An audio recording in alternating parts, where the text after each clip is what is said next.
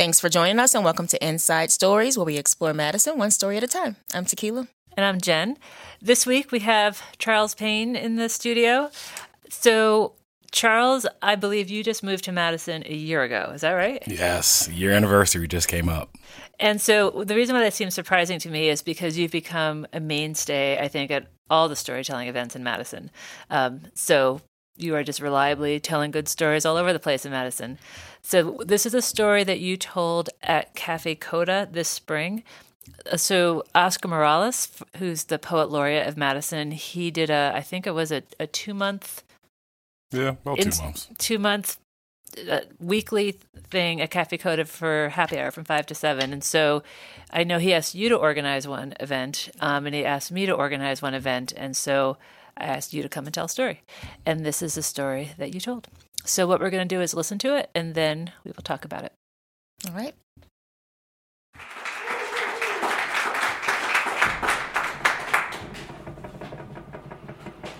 Rotten Tomatoes claims the coming of age film Wonder, starring Julia Roberts, doesn't shy away from the book sentiment.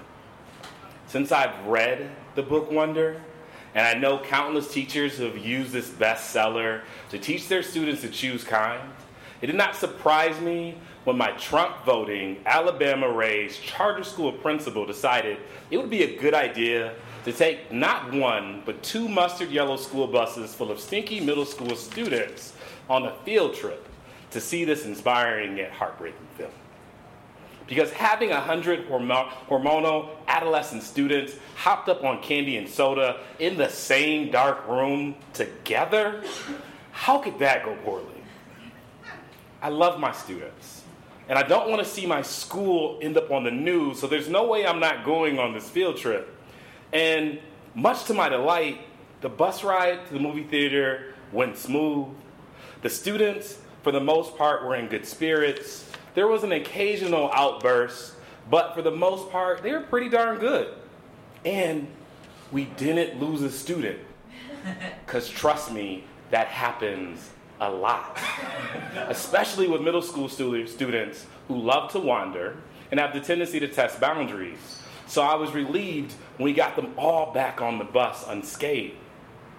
But riding back, my principal got cocky. And she decided to ask not my students, all of my students, about the movie. And my students immediately responded, That movie was trash! The entire bus erupted like a trap concert, and the kids in chorus yelled, Yes, Queen! like the great philosopher Cardi B herself. I could see all of my principal's good intentions rush out of her rosy red cheeks. So, me, being the teacher I am, saw this as a teachable moment. I cut my eyes at them. FYI, my teacher stare is amazing. Silence. Then I said, now class, what's your CER? For you non teaching folks, CER stands for claims, evidence, and reasoning. And my students said immediately, my claim is the movie was trash because ain't no mama that nice. and wasn't she a hooker? Wrong movie, Chris. but she was fake. And just like we practiced in class, immediately I was like, okay then, What's your evidence and reasoning? And the student said, Yes. Julia Roberts was fake because ain't no mama I know like that. He forgot the evidence. So I was like, What's your evidence here? And he says, The butt whoopings we all get. Man. Touche, I thought. How am I going to come up with a rebuttal for this? So immediately I dove into my best monologue ever. And I told them that I'm not close with my mother. My mother left me on the curve and told me that I couldn't come back. She sold all of my items when I went to college. And in college, it wasn't there till then when I recognized the beautiful, the beautiful mothering that my college roommate had. I realized that Her love for him transcended Julia Roberts' love for Augie. She was amazing. She called him every morning to make sure he was awake. She inspired my teaching. Their family made decisions together as a family unit. And I'll never forget the time my roommate's ex girlfriend broke up with him, and his mom saw her in the grocery store and tried to jump her. Like, this was a mama bear. I told them I understood. I still feel the pain from the belt lashings my mother would give me. And it's hard to accept the love that you've never known. But it doesn't mean that it doesn't exist. I look over and I see my principal mouth at me, thank you, because the bus has finally made it to the school. But I would like to think she was thanking me because I made her aware that it's a lot harder to teach kind to kids whose skin is beautifully stained like mine, who don't have Julia Roberts playing the role of their mother. So, so this is the third time I've heard your story. I liked it every time I've heard it because I know you told it at the Moth one time, and then you told it at Cafe Coda. But so, but I just want it for people listening who the first time I heard it, I don't know this movie. Uh, so if you could just tell us a little bit about um, what kind of mother Julia Roberts was in this movie. Clearly, she was a great one, but it just might be useful for people who don't know the movie to. Yeah. So Julia Roberts was magical. Um, her son had a facial deformity, but she dropped all of her plans. She was working on her dissertation, wanted to be an art professor, and uh, focused all of her attention on homeschooling this kid named Augie. And he was so well adjusted that even though he was afraid to show his face in public, he never doubted the fact that he was loved. Um, and they allowed him to feel all the emotions in the world while he went through school. And he goes through this process where he starts to realize that he still has value because his family loves him. Mm-hmm. Um, and it's just an incredible idea that we should choose to be kind to everyone and treat everyone like this family unit. So it was part of the movie that, you know, stuck with me a lot. And I was surprised it caught my kids the way it did as well, the ones that I mm-hmm. taught. So, yeah, that was interesting. Thank you. Well, you did a really good job telling that story. It's um, very heartfelt. And I felt that, like, on a deep level, like that whole um, stepping back and thinking about survival of the children that you're teaching and how they learn to love and you know how you can teach them from that standpoint. So it was it was deep. I could go into that. Like me, you could have a real deep conversation about that story. Oh yeah, for sure, for sure. Good job. Thank you.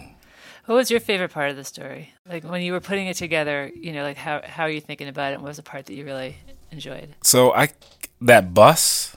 Um, so to give you some context, that school was a charter school um, in Indiana. Um, it was like South Bend, Indiana. Um, and it was like it was like a career focused charter school, like really low budget, a lot of mm-hmm. donations. Superintendent, I think, was like 27 years old, so the superintendent was younger than me. And on a similar bus that they rented, because our school became an A school because we passed our um, assessment test for the state of Indiana, he rented it out and he filled it with liquor, and he got all the oh, teachers man. extremely drunk. And we almost lost a teacher on that like on like that party bus he took us on to a museum. So I'm thinking we definitely gonna lose a kid if, right. if we we can't keep adults together. So like the idea of just being on that bus, people don't understand the stress that I was under that we were gonna lose somebody. Um, and then also like I've spent some time in Texas, and it's a it's like really known in Austin that um, one of their charter schools lost a kid at the beach, and he ended up drowning to death. Oh, oh so the like just the stress of like oh we're gonna like take all these charter school teachers some of them aren't even certified some of them are just people we pulled off the street put them all on a bus take all these kids to this movie theater and not lose one you right. know like mm-hmm. i was like panicked right. so like I, that's when i talk about the relief of like just making it back you know like i just think about wow like not only that but like my kids learned something from this movie even though they didn't want to. Like, oh, right. oh, you gonna take us black kids to see this white ass movie? Because it was, I mean, all the characters are white. Like, right. there, there was like a goofy black guy who dated a white girl in the movie, but that was like it. Right. So, I like them connecting with the story of that, like, mm-hmm. and me making it back, and we not losing a kid, and and me knowing that at least for the year they had me, they had structure as a teacher. Mm-hmm. Um, that was the relief I felt. Like that when I think about that, like man, I survived that year. I felt for you being on the bus with that many middle school kids. Oh my Man. god! Oh my god! You know, I mean, just having when, when I would have my kids have their friends over, you know, five or six seemed like a, like more than enough, you know, at that age. Five or six too many. Yeah. Um, so I have a question, and I, I've so I've lis- listened back to some the podcasts we've done so far, and I know I have a tendency for my questions to be sort of mini dissertations, and I'm trying to not have them quite be so long, but I don't think I can do that for this question. but so so the thing that I just think I just sort of found just brilliant with this story and what really has stuck with me is so you you know the story you tell is a super interesting story. It's sort of like engaging. You could think about it. You know what happens on the bus. You know you sort of tell your own very personal story to the kids, and it has an impact. And so if you had just done that, it would have been a great story. But instead, you sort of bracket it with this white woman, right? So the first thing you tell us is that she's a white woman. So already, you know, you sort of can think, okay, well, yeah, we, you know, we tend to have some blind spots, you know, and then, um, but then you say she's a Trump supporter. So then it's like, okay, so now it's like a particular kind of white person, um, and then so when you end it and you and you say.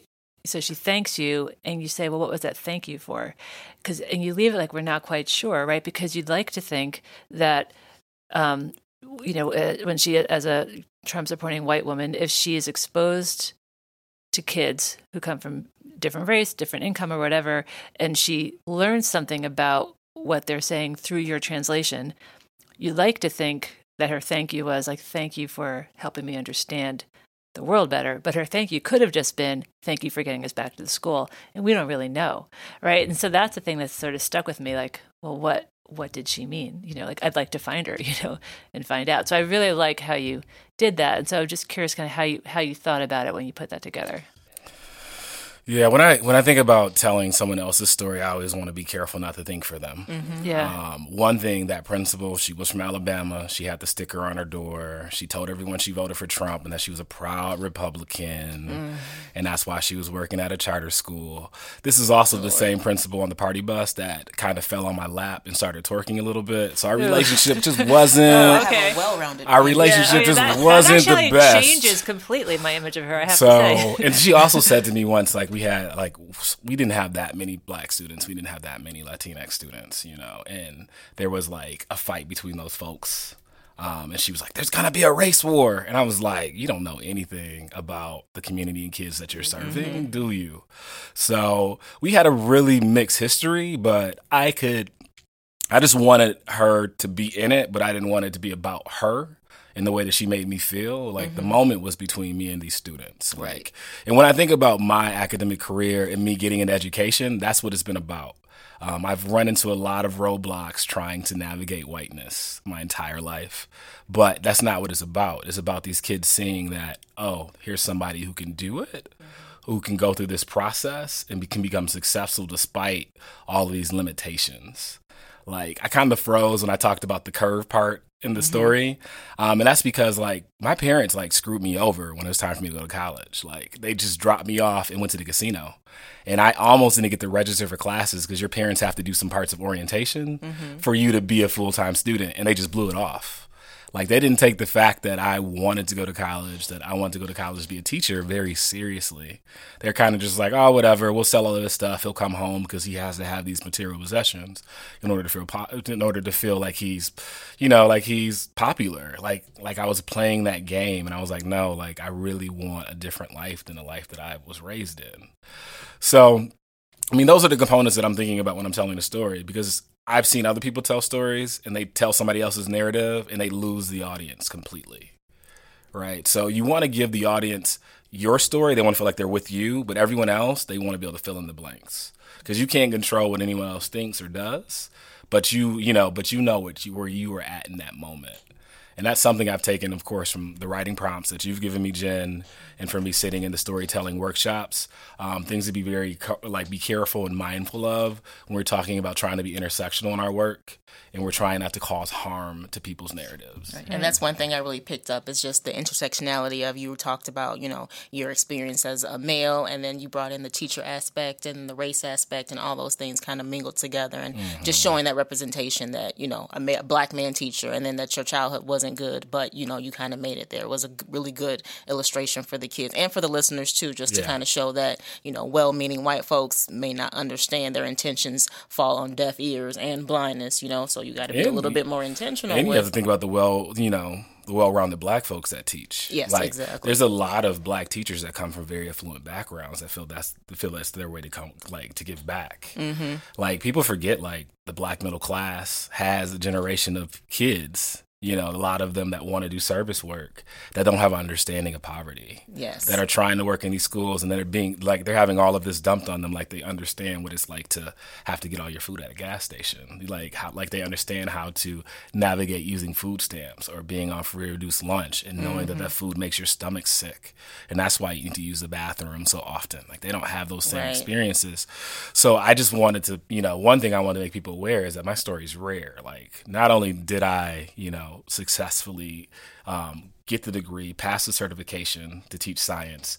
But I'm actually science, from, okay. but I'm actually from like some of the roughest areas, you know, in Lansing, Michigan. My family's from Detroit. Like, um, I've seen poverty. I know poverty. It's like a secondhand nature for me. So like bringing that to attention too, like, oh, people are not even thinking about like the classism that happens within education that is even more problematic. Right.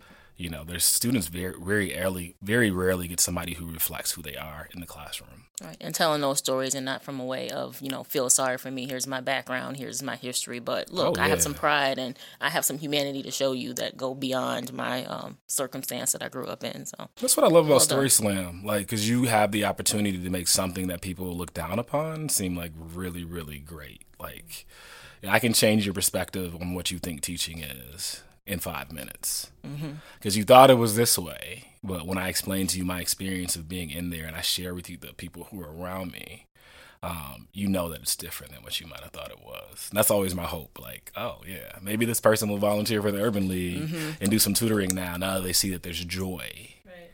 um, in there. Well, and I think I think that's one of the things. I, I, don't know. Maybe I've heard you tell four or five stories, and I think mm-hmm. that's one of the things that you do very well. And it's like th- what you just said about c- can hearing a story change how someone experiences something, and that's more likely to happen if someone's told the story well, right? And I feel like one of the things that mm-hmm. has to happen first, like right from the beginning, is how you introduce yourself. So like right away, the audience is likes you or is rooting for you, right? Because if the audience doesn't like you or isn't rooting for you, they're not gonna absorb the story in the same way. And so I think you always do a great job of just from whatever it is you say right from the get go, it's like, oh well, okay, that's interesting. I'm not sure where he's going, but that's interesting. Oh, yeah and have some compassion too. They're kind of like, oh man, I, like I said, I felt sorry for you with those kids. Okay, I want you to win. I want you to get there. I want you to make it back with all the kids and right. no problems. And then they're following the story along. So oh, yeah. those kind of intros. we, we all know those those those crazy stories of the teacher that fought somebody, or the kid that got lost, or the parent that made something happen. So I thought that was just a great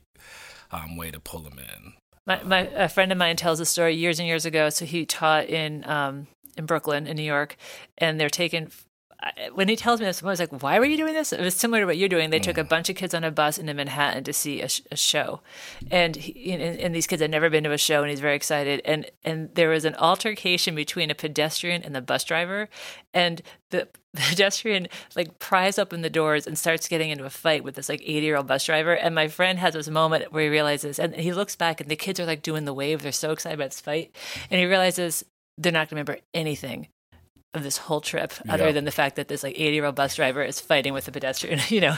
And anyway, just yeah. reminded me of like I, I, had a similar moment of awakeness, um, awakeness um, when I. So I raised all this money with my co-teachers to take our students. I was teaching in Phoenix at the time. We took them to DC for three days, And like I'm like, yeah, I'm gonna take them to Earth and Science Museum. We're gonna take them to the Holocaust Museum. The only thing that my kids were super excited about, we're seeing squirrels for the first time. you know, and I was just like, you know what? That's still joy. Yes. Like you know, like, and I just have to realize that it's not about me. Like, Right. Mm-hmm. This isn't, you know, like this is their opportunity. They're gonna take from it what they can. Exactly, And like, it's a beautiful thing that I have these kids from, you know, an urban school in inner city Phoenix with me right now. Their parents trust me enough to take them across the country. So who cares if they like squirrels more than they like seeing astronauts? It's about the experience, and you said that. Yeah. Like, can you change someone's mind or heart in that five minutes? Because then the story's not about you and what how you tell it; it's how the listener receives it and what they do with it. So, you're new to Madison, I hear. So, uh, what's something you've learned or something that you love to do now here in Madison? Uh, one thing I fell in love with is I loved hiking. Like your park system is so well organized. Um, it's just it's great. Um, and then on top of that, like the opportunities to learn here. Um, there's so many people here that value art. Like there's a writing class. There's like multiple people teaching writing classes. So I try to when I'm not working, I try to jump into a writing class. I'm taking an improv class right now. That's cool. Um, Edgewood Edgewood asked me, a student from Edgewood asked me to be in a one act play, so I did the one act play. I just think the opportunities to lo- to learn and grow as an artist are like endless here, and like, and the, it's crazy to be in a place where people are like, yeah, we'll open up a space for you to like host. You know, host the open mm-hmm. mic. Like, I'm not used to that. Like, I'm used to bar, like I'm used to bar owners being like, nah, man, storytelling. You know, people don't really drink that much if you do that in our venue or poetry. No, we don't really do poetry like that. So just the just the excitement around the fact that people know that art can change lives here. Um, I just love to support as much as I can. Like I love to like get out there and see what I can see and talk to people at different venues. One of my favorite venues right now is Crescendo on Monroe Street. Um, and they're like, this is the first time I've ever seen it, but an owner came out and explained to the audience that this is a listening experience. So this is not about talking. This is about Oh, connecting wow. with the artist and having some mindfulness for the time when they're performing. That's And I was like, I was like, they'll get my money like every time they're doing a show, even if I'm the only one in here. Like, Right. because I mean, I've I've been dying to hear that because there's nothing more. There's nothing I hate more than you go out to see somebody perform. And the people, the people in the audience are just—they're so like so caught up in their own conversation Or on their that they're phones. ruining, they're ruining the experience for everybody else. And it's just like, man, if you just knew how how like how much effort goes into getting up on stage and sharing your truth with strangers, I don't think you would act that way. no, they would not. But like, I mean, that's something that I realize that hasn't been taught at some venues, and the fact that I'm seeing that it's already being done here in Madison just makes just makes just fills my heart. It makes it feel good. Great. Well, um, thanks so much for coming in and talking to us about your story. really appreciate it. Thank you for having me. Yeah, and uh, probably see you at the Moth. Oh Hope so. Probably, definitely, definitely. Great. Thank you. Thanks. I really was interested in how he talked about like why he likes Madison. You know that that Madison has all this opportunity for learning. I think I've been here for so long that I just don't really notice Madison. It is, it's here. pretty artsy here. Yeah, but I but I but I totally see what he's saying that there are just there are lots of opportunities and there's lots of spaces to perform in Madison. So it was I enjoyed hearing him say that. We're equally as uh, popular with drinking beer as we are with storytelling, so Right. that's cool. Well, or it could also be that you know in Wisconsin people are going to drink beer no matter what's happening. so Yeah, that's true. It's summer. tell a too, so. story, perform Drink a a beer. song, whatever. Yeah. So anyway, um, well, thanks for listening to another episode of Inside Stories. Just uh, a couple of our things we like to say is please subscribe if you have not already subscribed, and if you are on Facebook, you know. Pun- type in inside stories and you'll find us on facebook and if you like us you'll see some of like the photos of the, the storytellers and things of that nature Um, oh, thanks again to Richard for the fancy studio. Um, he's upgraded, y'all. So just want to say that looks nice in here. Um, so thanks for the studio space, oddly arranged. And I think that's probably it. You know, there's the the the moth is in Madison, and you should come hear some story slams sometime. Second Monday of every month at the High Noon Saloon, Madison Story Slams at the Wilmar Center, um, and if there's other storytelling events going on around town, email us and let us know, and then we'll let everyone else know. Yeah. Oh, and thanks to the Wisconsin Arts Commission, or was it Madison? Madison, Madison Arts Commission. My bad. Madison Arts Commission for your um, wonderfulness.